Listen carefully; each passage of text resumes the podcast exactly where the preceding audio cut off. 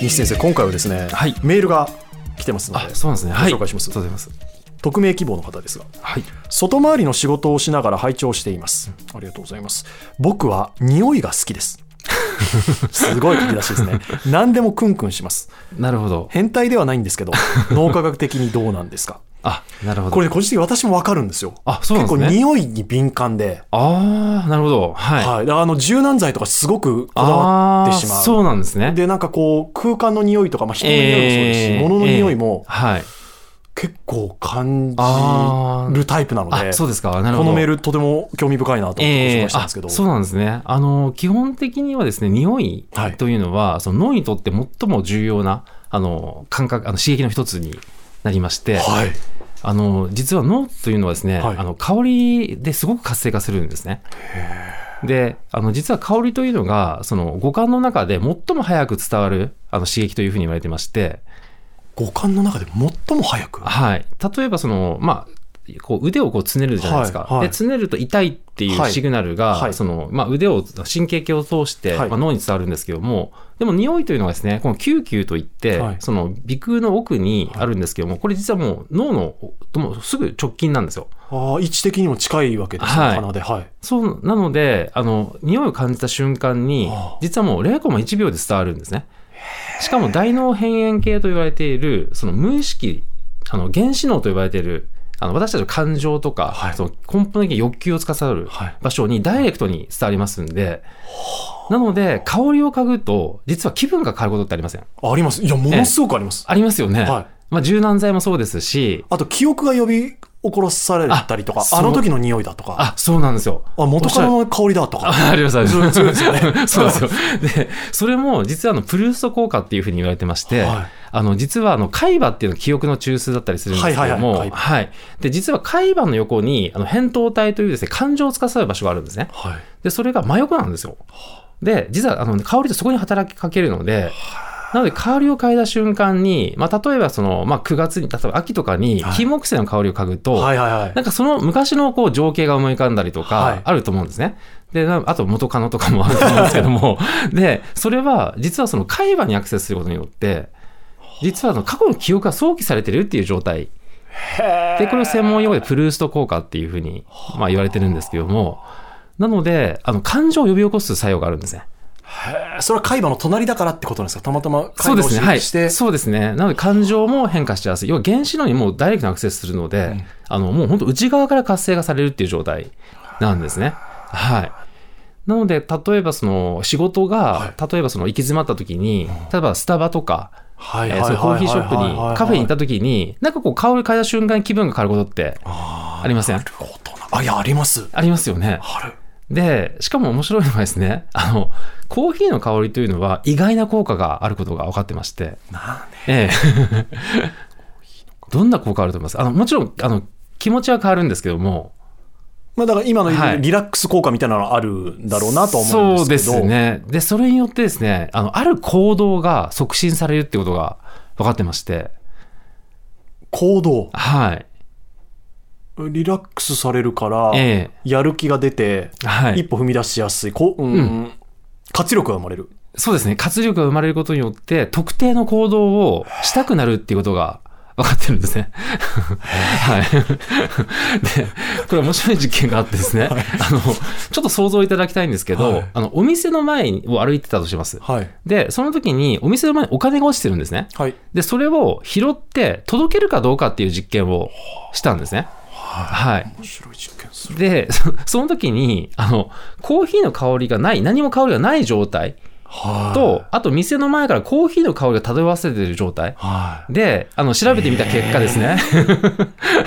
なんと、予想通り、あの、コーヒーの香りを嗅いでいると、あの、届ける率が増えるっていうことが分かってるんですね。結構差あるんですか、それ。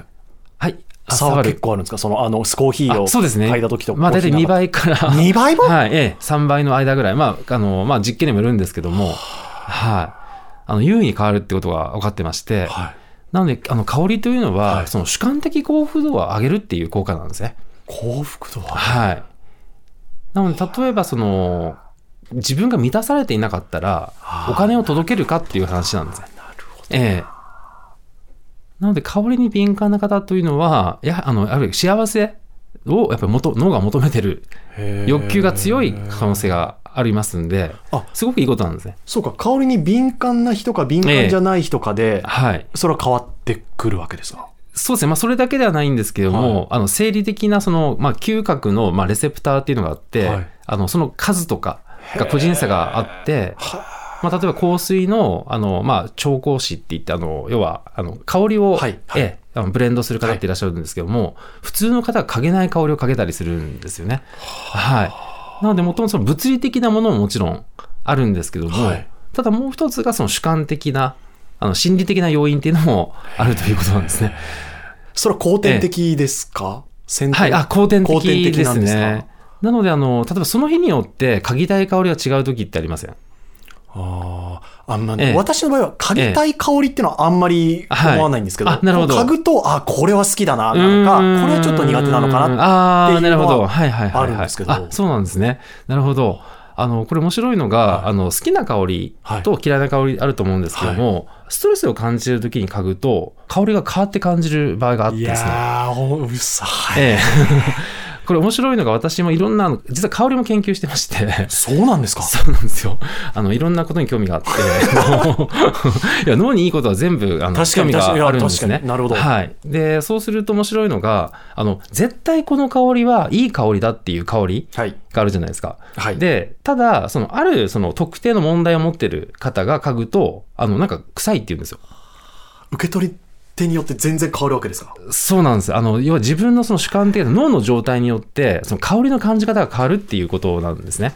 ええーそれだって、えっと、ええ鼻から入ってくる香りは同じなわけじゃないですか。ええでも、脳の状態が違うことによって、はい。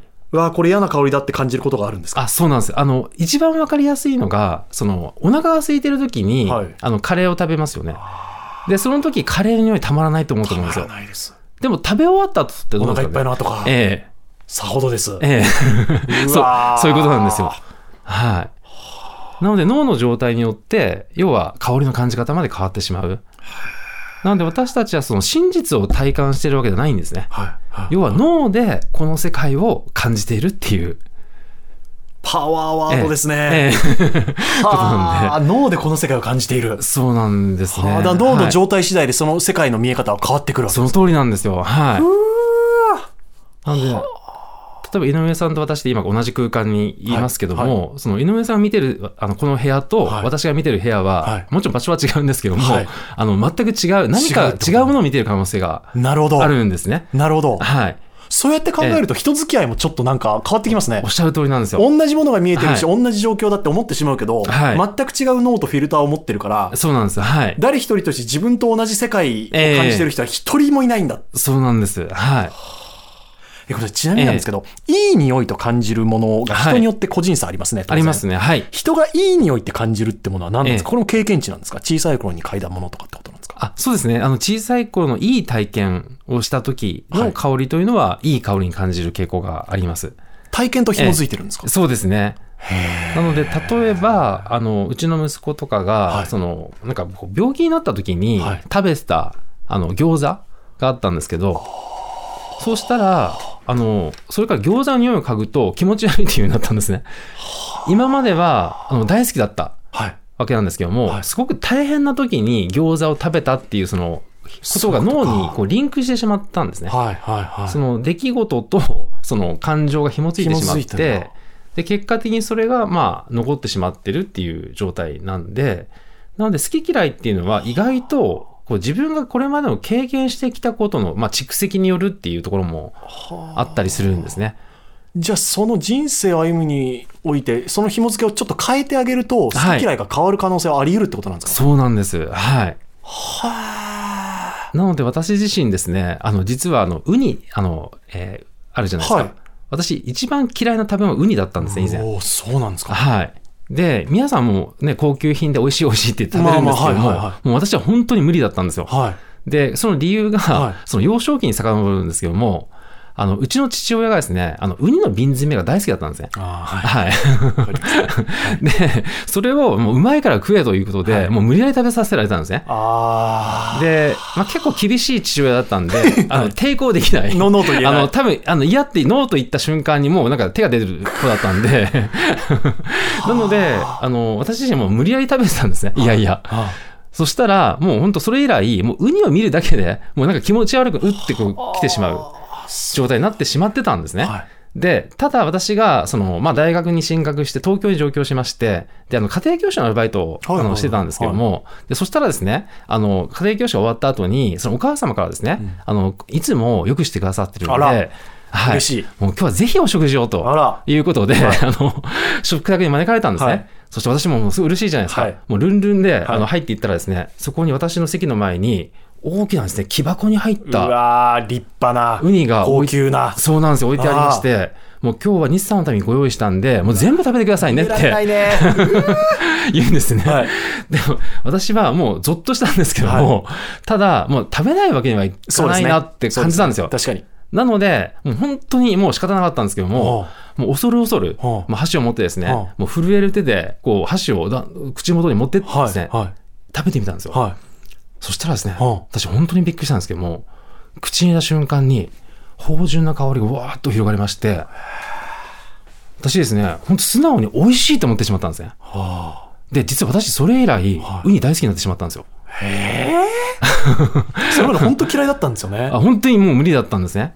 でもその一度その快感の体験を私はしてしまった瞬間に、実は、は脳というのは、その痛みに感じてたのと、あとか快感感じたものがああったとしたら、その快感に感じた瞬間に、快感にスイッチングして、快感が大きくなるんですよ。あー。上書きしてくれるんですかそうなんです。はい。い。いい機能。そうなんです。なので、あの、痛みと快感で同時に感じれなくてですね、例えば怒り狂いながら、なんか感謝って感じれますかね。ああ、なるほど、なるほど。ははいい、はい。もう難しいですね。どっちかを選ぼうとするんですね。あなので、あの、要は、おものすごく美味しいウニを私は食べてしまったんで、はい私はウニイコール快感っていう 構図になってしまったんですね。で、こういったことがですね、結構、あの、よくありまして、要は、あの、新しい体験をすることで、はい実は、あの、価値観が変わる体験ってありません。あー、はいはいはいはいはい。例えば、なんかパーティーとかなんか誘われて、はいなんかめんどくさいなってうん思めっちゃめちゃて、嫌だなと思ってたけど。で、実際行ってみると、あ、なんか意外となんかすごく良かったなって感じの時あると思うんですね。ね。で、そうするとこう新しい場所に行くことが、なんかすごく良かったって思えるようになるっていうのも、まさにその快感にこう紐付けられてしまうっていうまあ体験なんですね。で一発目がすごく重要ってことですね。そこの上書きの時に、やっそうぱでりすねダメだって なると、ダメな方にそう上書できすされてしまう確し。信にねなりますね。はい。ええその時召し上がったウニも、多分高級でいいものだっあ、そたうってでいすう、ね。しかも温かさがあって、そうですね。はい。そのご家庭おっしゃる通りですねのありがたみがあっての一口だったから、そう上なん書できがすでよきた。。そうですね。はい。でも今のを考えると、味がダメなものはちょっと厳しいかもしれないけれども、はい味ではなくて、なんか記憶とつながってるはい苦手なものっていうのは、はい。やりようによってはいくらでも変え、あ、ひっくりそう返でる。すね。はい。そうなんですよ。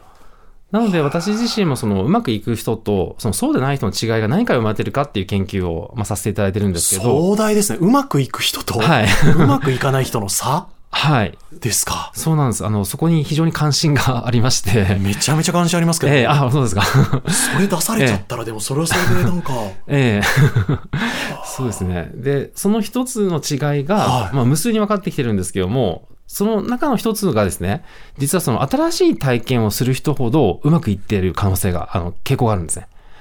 ちょっとこれ次のす、う わ話します、ええちょっとこれ、はいあだいぶね、はい、そうなんで面白くなすよ。りそう。結構本質的なお話にうなるかまもくいしれませんくね。人とうまくいかない人の差。さそうですね。はい。はあ、これ次週行きましょうよ。はい、あ、わかりました。ちなみにこの匿名希望の方は、じゃあはい脳科学的にどうなんですかっていうのは、はい何でも匂いが好きでクンクンするっていうのは、えむしろ幸せを取りに行ってるそうですね。行動だっていうのをは書いいていって、ます非ね。常に脳活性化している方だと思いますので、あの良いと思います。